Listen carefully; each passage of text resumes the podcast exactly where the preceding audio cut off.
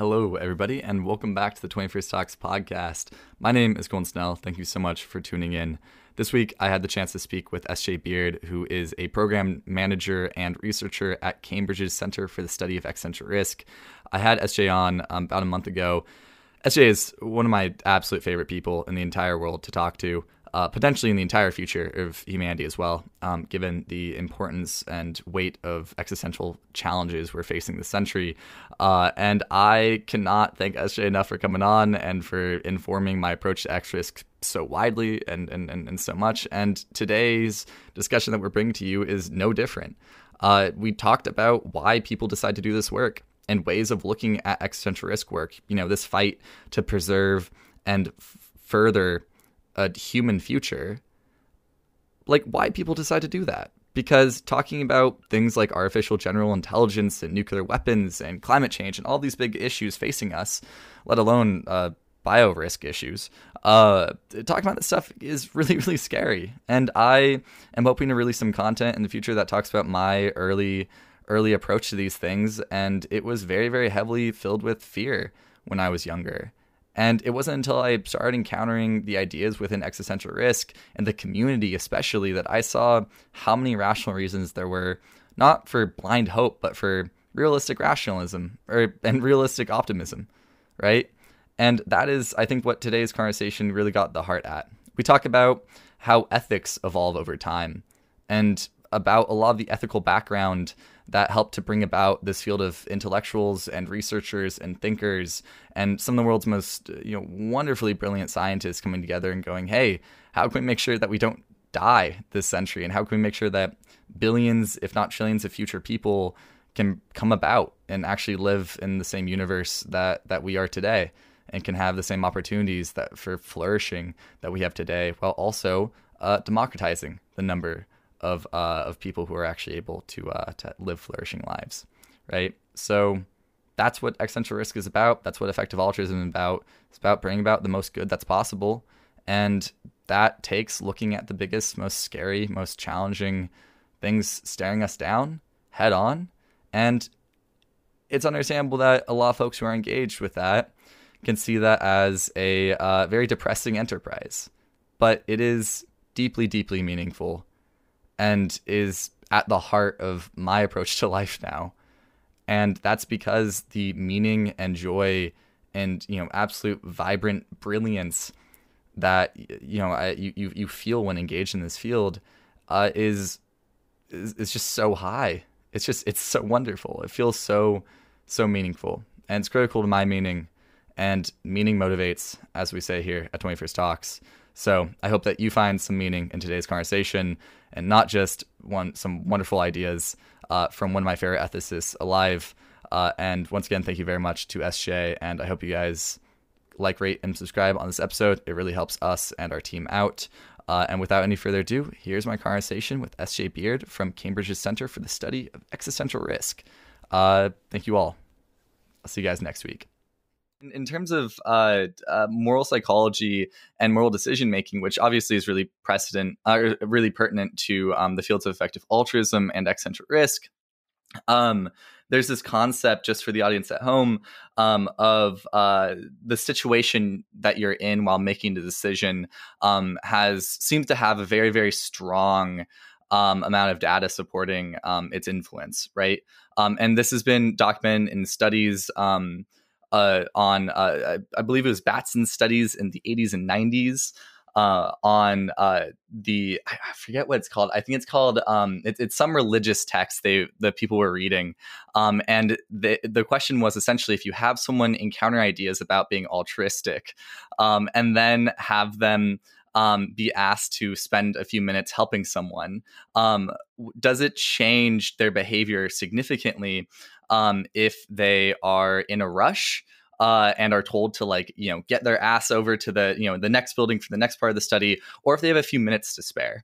And what was found was that the uh, the, the time pressure was more of a significant factor in determining whether or not the people would stop in the Batson studies, um, in the Good Samaritan studies, uh, than what they were reading. Mm. Um, they could have been reading something on how altruistic someone was, um, i.e., the uh, the Sermon of the Good uh, Samaritan, um, or they uh, were in the control group where they didn't read anything connected to being a Good Samaritan. Um, and they found that people who were encountering and you know speaking these ideas of being a Good Samaritan were not any more likely uh, to to be one um, than were those uh, who were not. you know, encountering those ideas, but just had a couple more mints to spare. Um, so human decision making within moral context seems to be very, very heavily um, dependent on situation. So I wanted to ask you about um, how that relates to the field of existential risk in regards to times in history where we saw institutions and situations that should have resulted in different behavior than they actually did.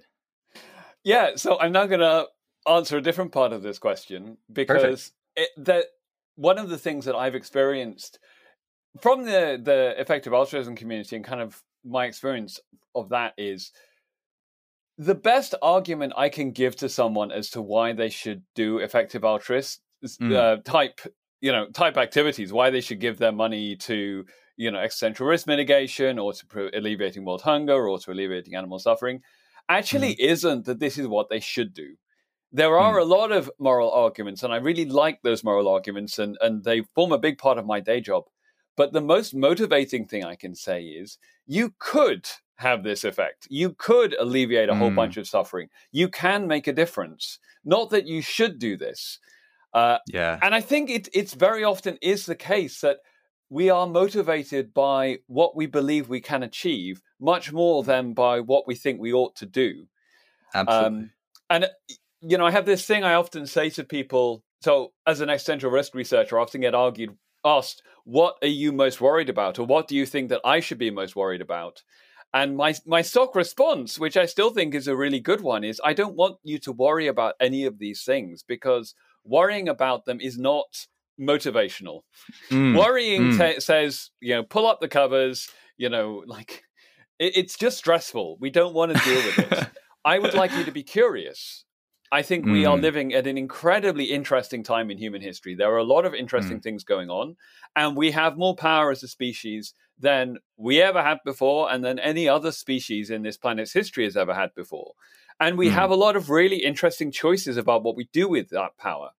And I think mm. being curious and asking the question about what we can achieve and what is possible, and maybe what definitely is not possible, what we are going to have to put up with those are really interesting questions. And I think once you start to have an answer to those questions, the motivation comes very naturally. You don't need someone to say, you know, so you could destroy all of humanity, or you could do this other thing.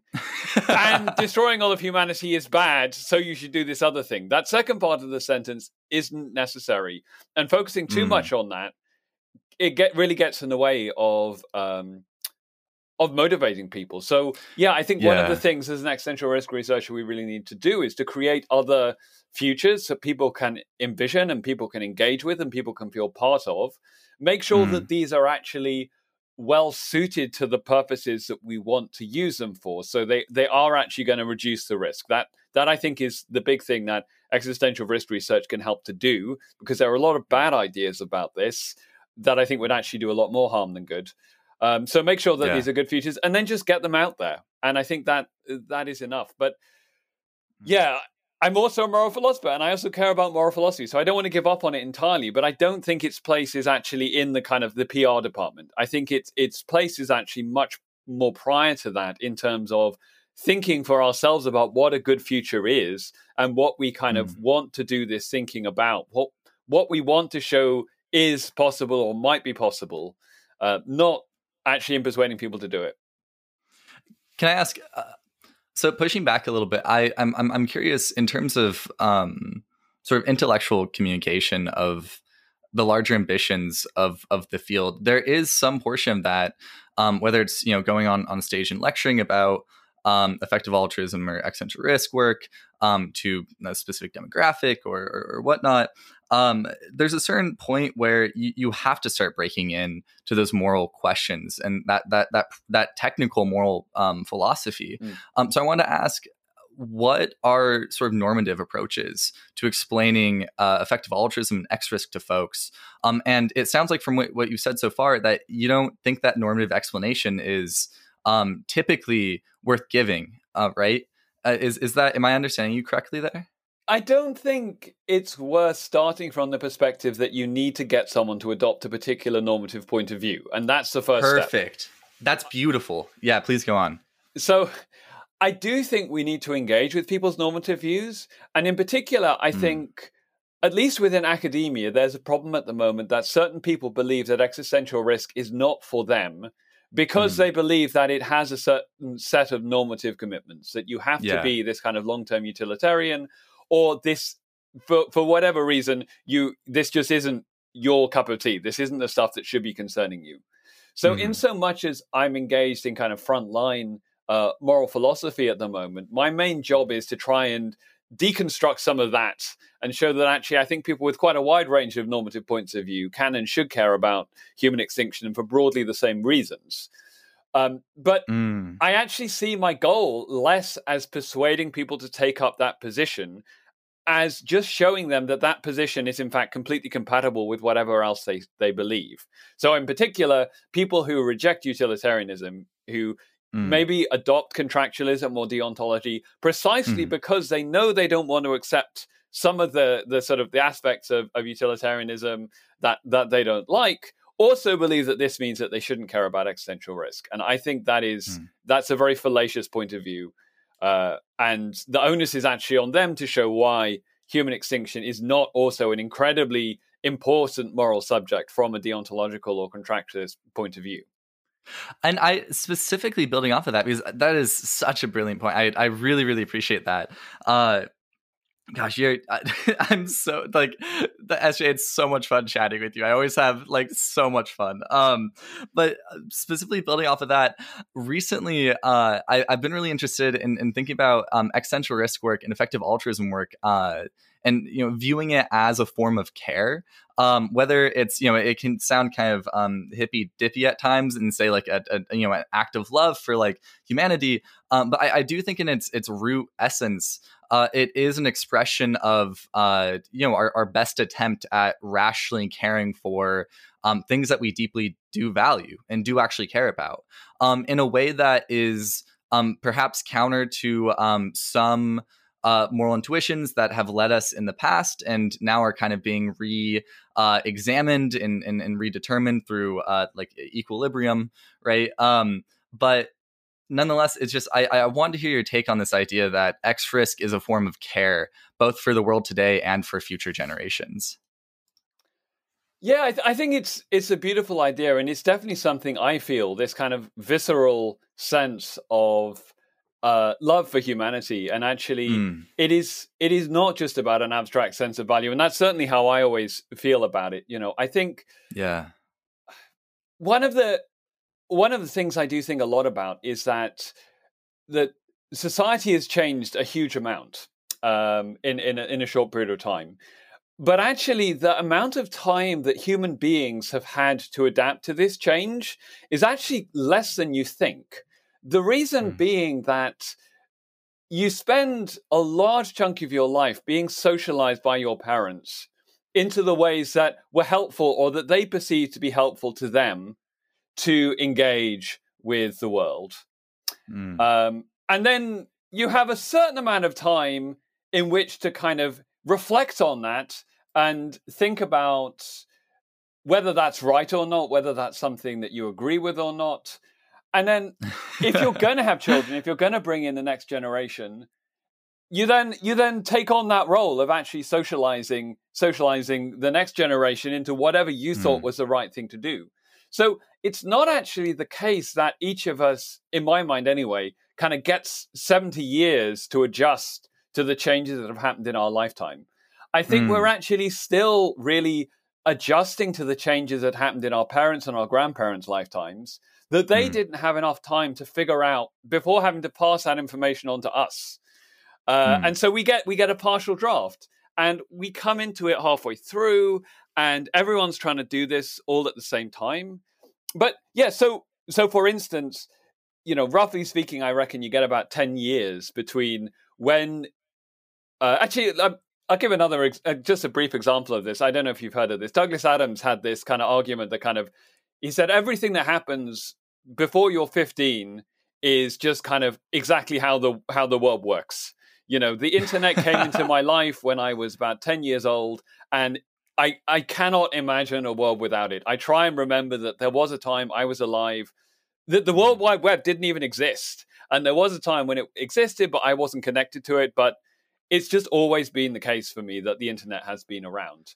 I think about that in terms of uh, Minecraft and YouTube. Yeah, um, exactly. So, you know, very like, both very valid. or like lo- loads of things. But um, and then he says, you know, everything that happens between when you're 15 and when you're about 30 is new and exciting and like mm. really important, and it's where you can probably build a career. And then everything that happens after you're 30 is a complete abomination and should, you know, is is very dangerous and really should never have been allowed to happen. So there's a jaded curve to history exactly. of individuals. but and I, and you know he's using that as comedy, and it's a really funny way of thinking about the world. And I think it's really true. Mm. But there actually yeah. is a deeper sense in this, which is yeah, and until we're 15, until we're uh, 18 or 20 now, we get so much handed down to us, and we're told that this is how it is.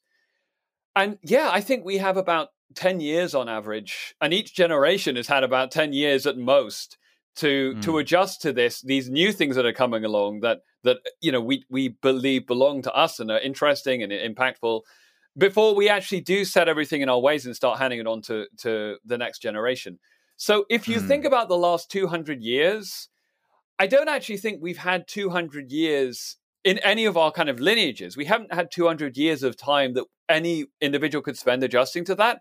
I think we've had about hmm. 60 years of that.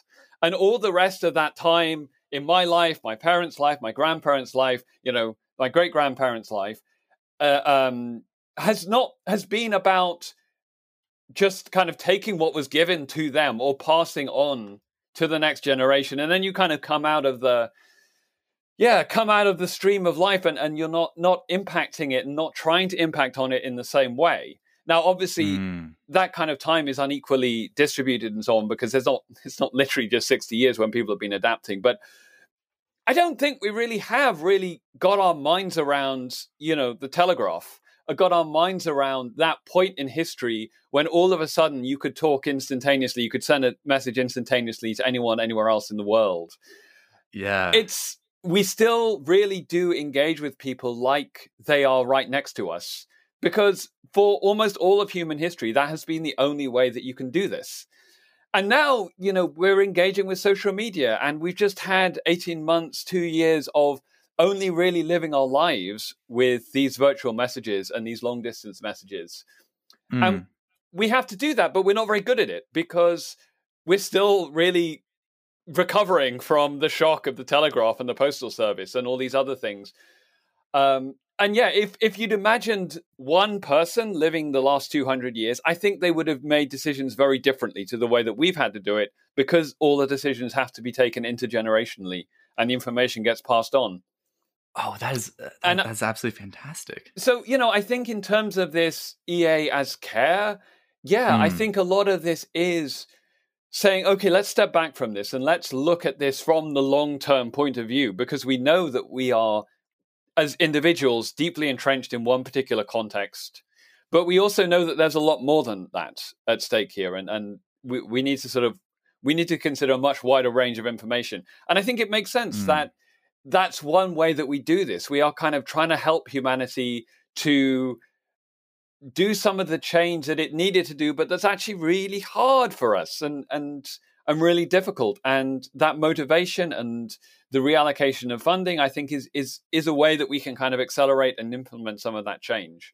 But I do, do you, also do think it oh, is oh, yeah. really hard for us, right? It's not like we have a magic bullet for escaping all of this stuff, but yeah, yeah, it's it's what we're trying to do. It's the goal do you think do you, do you reckon so I, I i i recognize that um naturally where this is headed is towards a really lovely conversation on on transhumanism and um long-termism um so i i'm, I'm curious before we we go there just on this sort of branch of thought uh do you do you reckon that uh catastrophes right historically the the great unveiling right as like the, the ancient greek word for mm. um apocalypse um translates to do you see those periods of crisis as a genuine potential reset and therefore to be one of the reasons why within our moral tr- or within our um, like storytelling traditions, uh, times of disaster and catastrophe seem to like be really, really encapsulated in such a way that is more than just the material damage they cause.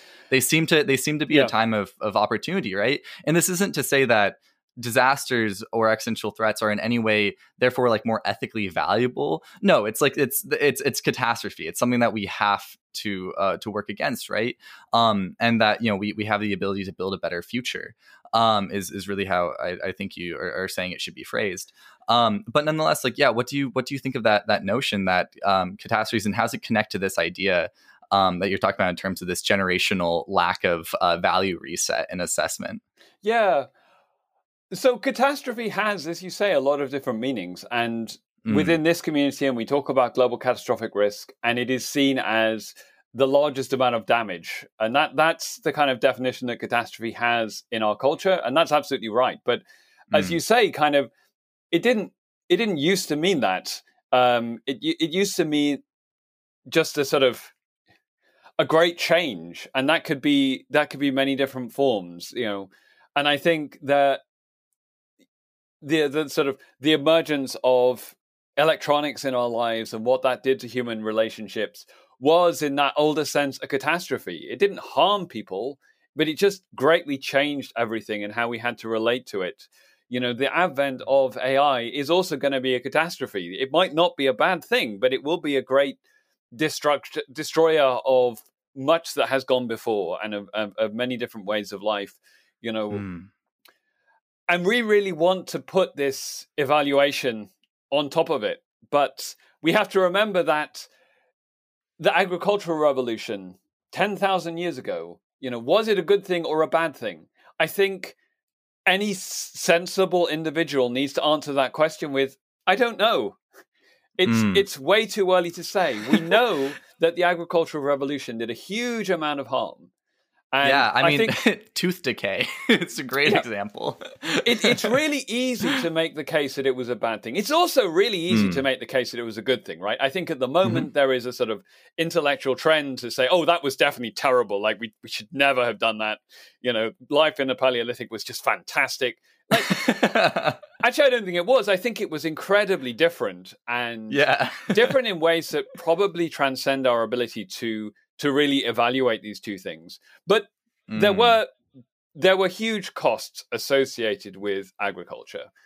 Whether those costs can really be said to have been matched by benefits, we still don't know yet. We're still we're still probably at a stage now where it's up to us if we can find sustainable ways to you know carry on existing within earth's biosphere with the technologies and the population that we currently have or we can mm. find ways to escape those limits it may well be that cosmically it was a fantastic thing i think if we don't if you know society was to collapse at this point i think there would be a big argument to say that what was the last 12,000 years for what was the point of all of that actually didn't we create a huge amount of human suffering and animal suffering for no real purpose? Mm. Those that, bomb shelter discussion, bomb shelter ethicists uh, will be quite the pessimistic lot. Yeah, yeah, I think. But but then you know I I hope that they won't I hope that they won't spend their time arguing over oh that was a waste of time. I hope they're going to think about what we should do next, right? How we could do it better next time. And yeah. to some extent, you know, the, this question about whether human history up to this point has been worthwhile, it's uh, it's not a very useful question for us to ask, but it is still mm. fascinating that it is not a question that we can really answer. And given mm. how readily we do make moral judgments about things, it does feel like we should we should be able to answer this question. Uh, and if we want to make these sweeping moral judgments about future changes, and we know there will be catastrophes. We know they will be great bringers of change, but whether they will be for good or bad, it's really hard to say. So, in some senses, maybe the older meaning of catastrophe is a more useful one. Mm. And yeah, it's really about how do we navigate these great changes that are happening right now and will happen in the future in in ways that take account of what they mean to people and that that are that are careful, that are wise, that are not. Well, at least we're not going to make any really obvious mistakes. Really, sort of, oh Mm. bummer, I really should have thought of that kind of mistakes. That Yeah. that seems to me like the the the more realistic aim to have here, rather than to say that we we can know necessarily what is best. Well, Um, it, it seems yeah. it, it seems that uh, in, in in regards to this question of um, the sort of consequential uh, trap sometimes of saying, well, uh, the only way that we can assess the value of uh, a, a situation or a decision is, uh, you know, ultimately can only be considered on uh, data points that are farther ahead, right? Um, and, and there's ways to mitigate this, right? Um, there's like proximal um, or sort of uh, the capped um, time variables you can use for like utilitarian judgments um, and all that stuff. But I, I, I think taking another approach towards this question of what existential threats and what these catastrophes, um, using the old world sort of termination or uh, you know uh, definition of the word catastrophe, like what these catastrophes can mean for humanity. Um, uh, specifically speaking to the people who will probably be listening to this podcast, um, you know, I, I hope it's not just some like you know 25th century uh, art like digital archaeologists coming back listening through it. Um, you know, I, I hope it's people in the 21st century right now. Um, and for some reason, our audience doesn't skip this episode completely, right? But talking to these people who will be listening this episode, um, I, I think what existential risks can mean uh, is is a form of of uh, sort of uh, in, like uh, individual sort of um, coming about, right? Mm. Uh, Viktor Frankl talks about um, struggle ceasing, uh, excuse me, suffering ceasing to be suffering as soon as it becomes meaningful.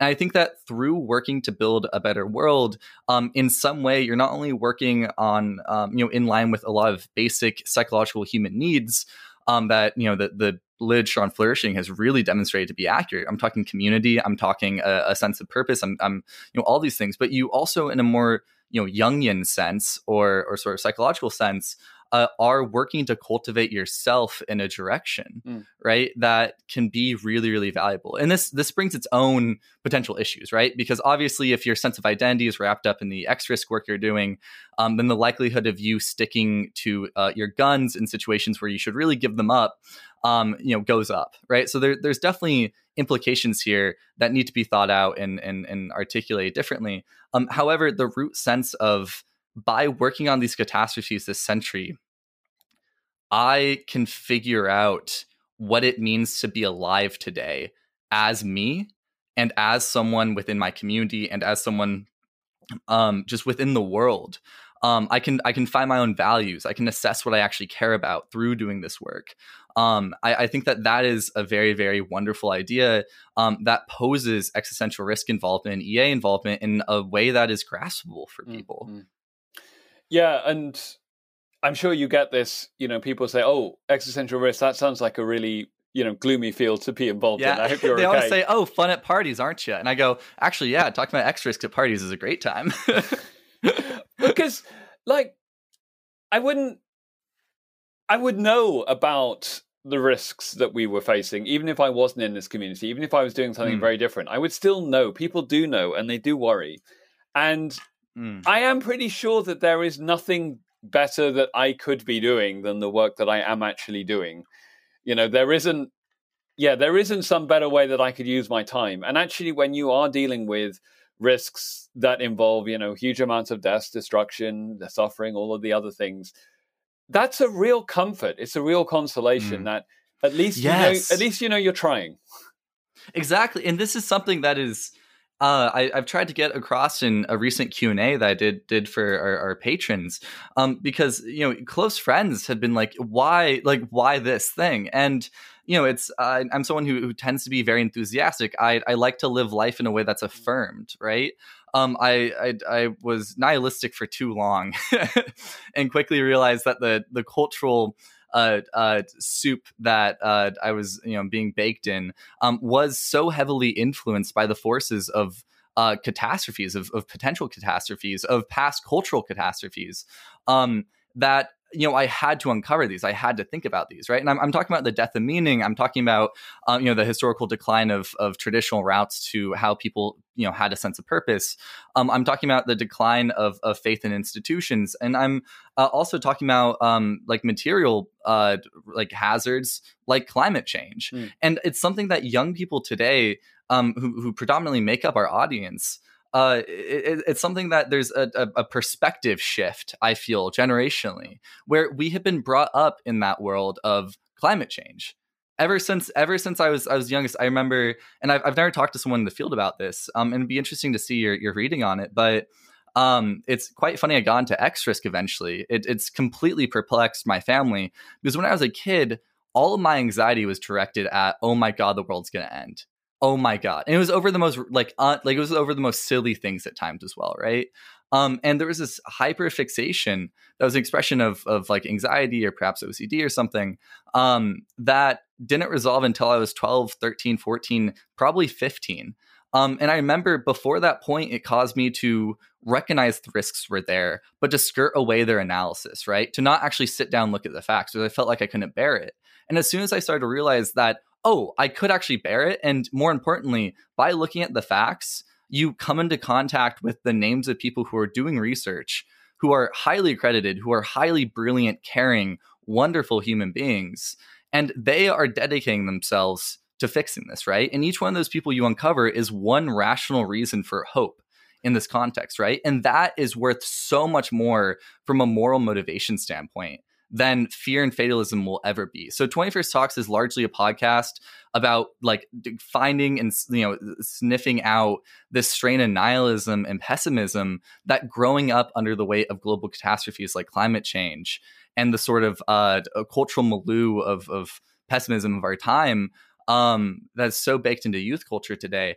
I like it, I am actively trying to to sniff those out because that doesn't motivate. that that strips uh, from people's ability to take action. So I agree with almost everything you say there. The, okay. The one push thing back. I take uh, the one thing I push back against is is the exceptionism. You know, I I remember I remember talking to my father about the Cuban Missile Crisis, and mm. he would have been I think he was fourteen at the time of the Cuban Missile Crisis, and he said, yeah, he remembers. He remembers where he was when wow. you know they they they were talking about the you know the photos that show that the nuclear missiles were on Cuba and addresses by Kennedy and so on. That almost everyone who is alive now mm. has at some point in growing up had to deal with potentially potential existential catastrophes. So you know mm. there were people in in the 1940s who really got this, but yeah, I think yeah, the first time true. it was really kind of a global phenomenon was the Cuban Missile Crisis, and that can I, can, that oh, yeah, such a big thing in you know baby boomers' youths. Like it mm. was it was really big news, and people really feared that the world was ending. And then yeah. again, in kind of in the 1980s, and with Star Wars, and with the nuclear winter hypothesis, again, mm. kind of in Thanks, Carl Sagan. It was a, it was a huge thing. There was a moment of real terror, and then yeah. I think yeah, with with millennials, and again with Gen Z, it's it's got it's got very much the same hallmark. So I think mm. every generation for so long now has actually grown up under the pull of existential risk. I think what has changed a huge amount is people's ability to engage with it. So, mm. you know, in the 1960s, there was a big anti nuclear movement and people got very involved in it, and, and lots of young mm. people did. And there was also this thing that the committee of the 100 where there were people who just like extinction rebellion today you know they said right we're just going to go out and get arrested because that's the way to to make publicity so that was there and there mm. was kind of lobbying leaders but there was this sense of this amorphous lump of power in the world and all you could do was kind of assault it um, but this this yeah. power was very small number of people in very powerful positions and they still had all this respect and so on what's what mm. has changed is I think two things. Firstly, we now don't view these risks as being so centralized. They are now we now view them as much more dispersed concerning all of us. And mm. secondly, that the way that we respond to these risks is now it's now more coordinated. You know, I think the emergence of a field that studies existential risk in the early 2000s is a very prominent thing. It's no longer just I'm concerned about this one thing, so I'm going to go and really shout about it. It's now actually you can go and study existential risk as a phenomenon and look up all sorts of ways that we can deal with it that aren't just about telling the powerful people not to do the bad things, but that, yeah, yeah really kind of understand why this risk is there and what we can do to reduce it.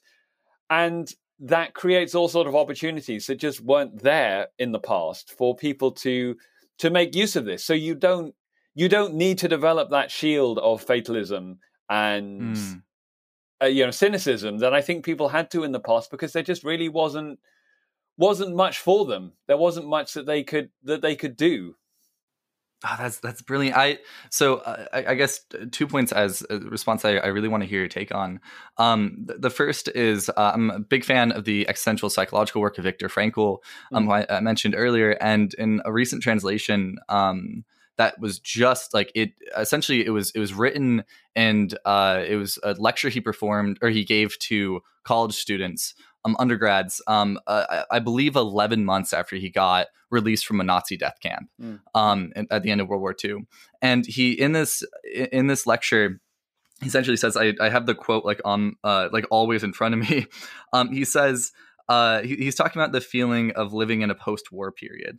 Um, and he he's saying that at that time, 11 months after World War II, they're they're living in some way in a in a typical post-war period. Um, but quote, um, although I'm using a somewhat journalistic phrase here, the, spa- the state of mind and the spiritual condition of an average person today is most acu- acutely described as uh, bombed out.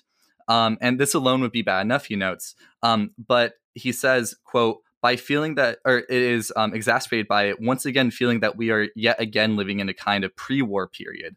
The invention of the atomic bomb is feeding the fear of a catastrophe on a global scale, and a kind of apocalyptic end of the world mood has taken hold of the last part of the second millennium. And so he's talking about the birth of the atomic section, right? We're talking about, you know, one of the big four um, is, is born in this, uh, the public perception of it is born out in, at least for him, these 11 months um, in in Central Europe um, in the mind of a very acutely, very uh, you know, adept at perceptive or a, very adept and perceptive um, psychologist, right? Um, and you know, despite him rebuilding his life immediately after and doing what he could to find meaning once again, um, this sense of living in a pre-war period so soon after World War II because of the invention of the atomic bomb is already laying a sense of of um, pessimism and, and doubt. And, that, and you're saying that based off of the ways that we can engage with existential risks today, despite the challenges of them being so decentralized, um, or in some ways decentralized, in other ways, absolutely not. Uh, Luke, if you're listening, um, I that's not what I meant. I'm gonna get an angry email from Luke. Um, uh, but um, so like you're you're saying that today there isn't the same uh, there there there might maybe the same perception, but the the response can be wholeheartedly different. Yeah. Um, because of things like effective altruism and things like existential risk as a centralized yeah. field. I, definitely. I, I also think, and it kind of sends a, a, shiver down my spine when you read that quote, because he's talking about the creation of the atomic bomb in, in the mm. latter half of World War II. And he knows about that. He knows mm. that that risk has just entered the world. Yeah. He doesn't know about the other risks that have just come into existence that we now look back and we can say, you know, artificial intelligence had its birth at the same time and for yep. the same purpose. Um, you know, and, and it wasn't long at all before Alan Turing, at least, was kind of arguing that you know this this this technology will will come to replace humanity, and like we should be really worried about that. Um, you know, and he doesn't like he doesn't get to do much with it. He he he comes out on the air and the BBC uh, kind of just a few months before he gets arrested, and there's this terrible oh process that leads to his death. But you know, yeah, sort of he, he's very aware of that and this technology and what it could mean. You know, we've also right up at the same time we've had the kind of firstly the first serious biological weapons programs are instigated during the second world war and mm. also we know that you know in cambridge they are like they're they're nearly there with the the sequencing of DNA and understanding how we can manipulate life and all of this stuff, which leads to a, a huge explosion and and all these kind of biological risks that we now have to deal with. Um, and also the other thing that hmm. happens mm. at exactly the same time is what this kind of uh, uh, this this great acceleration. You know, in the 30 years after World War II, the global population increases like never before. Industrial output increases, you know, faster than it ever has in, in terms of sort of rate of change ever has, or quite likely ever will in the future. The you know pollutions increase, like the, the soil degradation increases. The the way that we engage with the biosphere is completely transformed in a very short period of time because people have just learned from the mobilization of World War II about what can be achieved. And they're just going to put those same industrial strategies to use in civilian uh, contexts and will completely revolutionize industrialization because throughout the 19th century and even the 20th century up to World War II, the economic growth is not that fast. We look back at it mm. at hmm. this big revolution, but actually it wasn't. Um, it, it, was it was faster than it had ever been before, and it was there was a really like steady increase. But actually, year on year change was not that great. It, it's in World War II, and it's taking these lessons of mobilization that have been learned and applying them in a peacetime context. That is actually the the real the real industrial revolution our species had and, and the way that kind of consumer culture reaches everyone in, in a really transformative way. So we can now look back at it and say, actually, that war that they've just been through, that has unleashed four different, you know, what will turn out to be existential catastrophes. The big four have all come in at the same time and basically for the same reason, because the Second World War gave people both the opportunity and the resource to work on more or less whatever they wanted to do and to make massive progress in doing that. Mm. And that's going to change humanity forever. And we still haven't really got to grips with how to govern that, how to respond to that. So, yeah, I, I find that quote even more kind of spine tingling and prophetic than you describe it. Um, mm. That oh, moment, I, when I, and and, and yeah. the echoes that it's still it's still having for us. I remember when I when I first read that. Um, it's it's a translation um, by Daniel Goleman. Um, and like I said, this is the first time it's been translated into English, and it was 2020 is when it was done. Mm. Um, I'm hoping to get Goleman on the the podcast soon. Um, but uh, you know, Viktor Frankl has been incredibly influential in my ability to um, you know, the, the way that I see it personally is stamped to the call to action um, for existential risk work that you know comes from this internal desire to um, live a flourishing life, right? Um, and I, I think that when I first read that, you you got to see that. I'm gonna have to send you a photo of the the book, actually, because my my copy has like I, I'm not exaggerating, at least sixty different pages marked. like with um with like uh in, in just entire sheets of just scribbling um just like all of my hmm. replies mm. to it um and that note specifically i remember when i read that i had to put the book down and go on a walk um, for at least an hour and a half. It was absolutely ridiculous how powerful that was. Um, and it the way that I, I, tend to think about it, and you know, you're significantly more knowledgeable than I am about you know the, the history of, of existential risk. Um, although I'm hoping to get to uh, to to your your uh, your point of uh, conception and, and reading uh, on on the topic one day. Um, but it seems that World War One was the psychological blow to the sort of uh, old mindset, right? Um, and even from that, we're still recovering. Yeah. And and like this is true when we look at like the course of uh, the death of meaning, um, at least in um, uh, at least like in the in the West, right?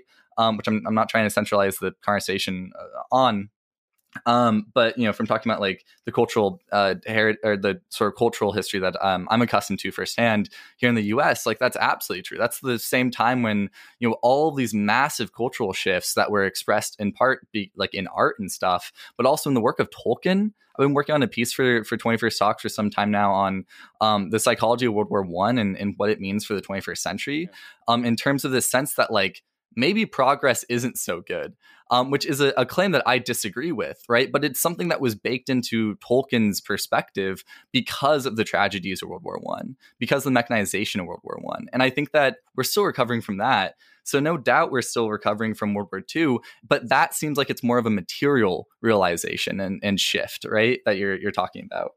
Yeah, I think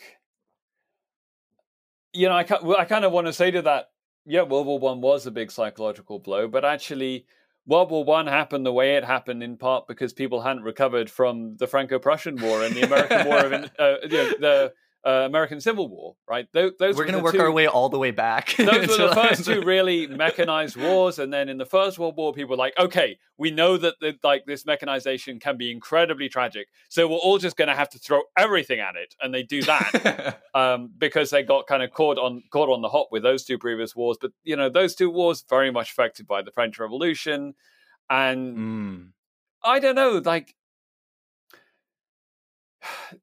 there is a lot there is a lot of going back to the point I was making earlier about kind of Mm. how little time we've had to adapt, you know.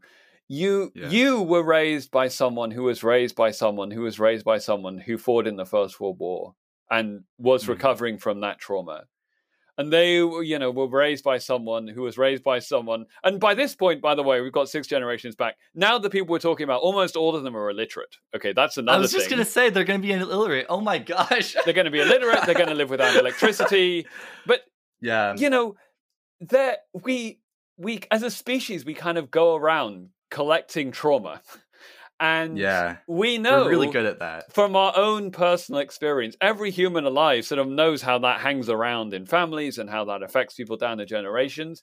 We're really Mm. bad at scaling that up and appreciating what that means for humanity as a whole. And that we have gone through so much and we are recovering from so from so much. And I think that is a huge influence on on a lot of things that you see in the world that we need time. We really we each generation is really trying to deal with its own problems and the problems that were handed down to it.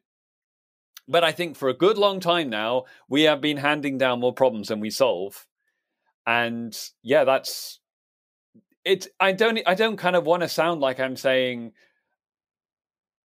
that makes our job impossible or even like we should feel really sorry for ourselves or anything. I just think it's a it's a fact that we have to deal with that Yeah. this these are the people who are trying to solve all of these problems. These are people who keep on having kind of more and more things handed down to them and we are to some extent here trying to trying to fight against that and trying to trying to work out how we can turn the corner and make it so that you know hopefully at some point each generation we can be sure it's it's getting better and better. And i think we are making big improvements on that. So for instance you know there are now very few children now who are being brought up brought up with physical abuse right? It's now really Mm. newsworthy when children suffer terrible physical abuse. That used to be completely normal. That was not at, at all newsworthy. Maybe it was newsworthy if someone wasn't beating their children on a regular basis right? Wasn't kind of starving them if they were naughty. Wasn't doing all of this stuff. Now we we're getting rid of that. Like you know we have got to a stage now where children who are sexually abused are sometimes believed people often want to say it's terrible you know like it, this stuff is happening and it is terrible it's completely terrible but 30 40 years ago almost no children were ever believed because they were children and if the adults disagreed with them then the adults were telling the truth like that's that's an amazing thing that we're kind of getting there um, Mm. you know, th- there's a bunch of things like that. Well, things are improving. The, the number of children who are growing up hungry is reducing substantially. That's a really big thing. But it's going to take a long time for the healing effects of those um, those interventions and those changes to really pass down because you still have the case that people have had the kind of the experiences that their parents and their grandparents handed on to them. And at the same time, as I say, we are adding a whole bunch of new things onto the pile. So yeah, the kind of the long term goal I would like is one where we're we're still moving, we're still you know progressing as a species, but hopefully actually each generation is kind of being able to clear out more trauma than it adds. And I think there are Hmm. definitely reasons to be hopeful and to say that we are making progress on that. But it's still a very substantial problem that we have to face, and it's going to be a long time until we kind of see a reduction in this sort of psychological debt that we've been building up for for many generations now. Brene Brown says uh, trauma is either transformed or transferred, and I, I think that captures um, th- th- this view really closely. And it's it's it's also tricky because oftentimes the uh, the psychological effects of getting to a better place either individually or, or uh, communally um, oftentimes has a empathy muting effect mm. on individuals right like we, we see this from people who come from like my economic background right um, where uh, it, as i become more successful like i have certain built-in structures to try and anticipate the fact that statistically um, I am like if I climb the economic ladder, I'm likely to become less empathetic to the people who you know were in my like working class neighborhood back home, right? Yeah. And like that's something that I need to avoid, and you know you have to build, uh, you have to um, in, entrench yourself in sort of like reminders to to reconnect with with those aspects um, of of your history because you know I, I personally think it's really important for psychological um, well being, right? But also just for empathy cultivation, and I and I think that oftentimes on this process of sort of like collected trauma over generations and that sort of it, it's almost like a, a trauma fission right? Uh, one little one little particle shoots into uh, one particle trauma turns into uh, another eight and then it just like progressively gets uh, uh, cataclysmically worse and worse. Um, and that is a force that like you said we are trying to work against and that's a incredibly deeply consoling way of looking at X risk work. Mm. and that's the reason why it's not unpleasant to talk about at dinner parties. Yeah. um, Although, because like yeah, I I do I do have one problem with talking about it at dinner parties, and that's sometimes I feel like, and and I think this is probably particularly because I'm a researcher at Cambridge studying this. It's like it, it is really intimidating. It's not hmm. depressing, mm. but there is definitely a stage of like, oh, I people oh, I couldn't yeah. think about this. You know, this is like it's like yes, so you clever. can. You could totally think about it. Like I want you to. I want. Yeah. I want everything I do to be something that you know would be accessible and usable to everyone. But I think there's a lot of mm. there's a lot of a kind of yeah sense out there that most people's opinion on this doesn't matter or isn't important, and can I, I wish can, it was otherwise.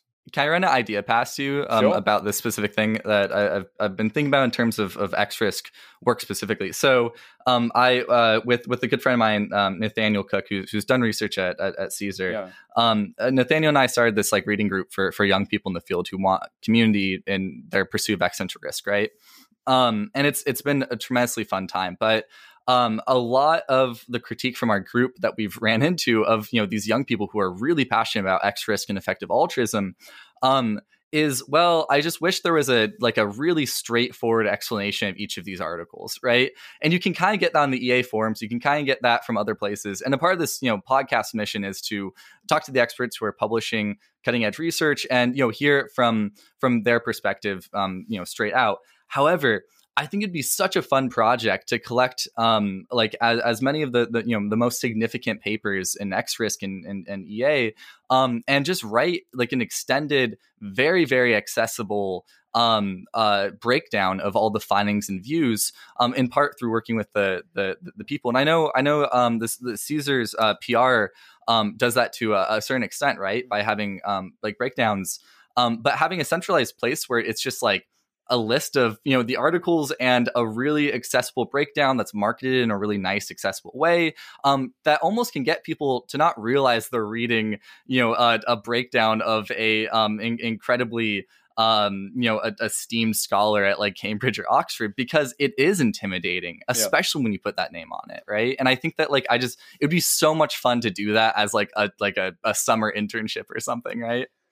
I mean, I, I do think there's there's probably a certain element of mis-selling here because mm. for me, one of the exciting things about doing something like this is I'm not having to break everything down so much. If I'm writing an yeah. academic paper, people kind of think a bit about it's this big, monumental, complex thing, but actually it's not. You know, a lot of writing a paper is about absolutely paring everything down to the bone and just giving mm. it in the mm. most kind of direct technical description of what you're talking about.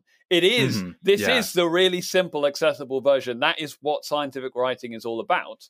It's yeah. much more fun to have a conversation where you're not trying to close off everything off and make it all really simple and straightforward. And you're going to accept that some of the things we're talking about are quite complex and yeah, absolutely. and, and tricky. And that's fine. And it's up to you, the listener, to make up your own interpretation of this and kind of play along with the game. I'm I'm demanding a lot more of mm. you in the conversation that we're having right now than I would if you went and read one of my papers. And I think that's that's a good thing. And I think that is actually what you want. so I think it's it's not so much about the simplification and representation of information. I think it's actually firstly about removing, as you say, that kind of intimidation, the language, the mm. kind of mm. stamp that gets put on things. But also, it's about presenting in a way that people feel that it is okay to play along at home. You know, if you have a strong yeah. opinion about what we're saying, that's a really good thing. Whereas when you're reading a scientific paper, you you feel like you're shut out from it. You feel like this is the truth um, mm. um, because that's what the the language is aimed at. So, do you know? I think it does sound like an exciting project, but I also I think it can go the wrong way, and I think you have to find a way mm. of presenting them that makes it interesting and accessible, because it sounds like the sort of actually somewhat inconclusive and very deep conversations that we're used to having about this, not the mm. actually quite simplified, precise, and usually very conclusive presentations that we offer within the scientific literature. Mm, yeah, precisely, and I think that's one of the reasons why, um, specifically the um, the approach that um, I'm, I'm really interested in, in EA or in EA and existential risk communication um, is so, sorry about that. Um, but the, specifically the approach I'm, I'm really really interested in um, is an interdisciplinary approach that doesn't only bring in people from tangentially connected communities that currently don't have bridges from X risk to them mm. and their existing intellectual discussions in digital communities, um, but also uh, you know that that viscerally connects to things that people are already deeply passionate about. And there's a growing amount of um, you know online uh, communities and intellectual discussions that have really high engagement about like ai or free will or like these are like really these really big questions that previously were very intimidating for people and in many ways still are but are becoming more accessible. And i think a big part of that has been um, creators abilities to connect these really big ideas to things that are graspable in people's day-to-day lives. And it's i think it's it's given me tremendous hope to see you know how accept, how um, popular long form podcasts have become um, that are with very technical experts in part because it it shows something that you know I've I've suspected for quite a while which is you know people are smart people are interested people are curious people want to be in the know. And I think making X risk more accessible emotionally through connecting it um, to uh, uh, things that people care about and putting it in terms um, that are real, that are that are accurate, and are also that are, as you're saying, gripping. Mm. Um, I think is is some of the best things I can I can do as someone who wants to communicate these things. Yeah. Um. So I, I appreciate you coming on the the podcast today.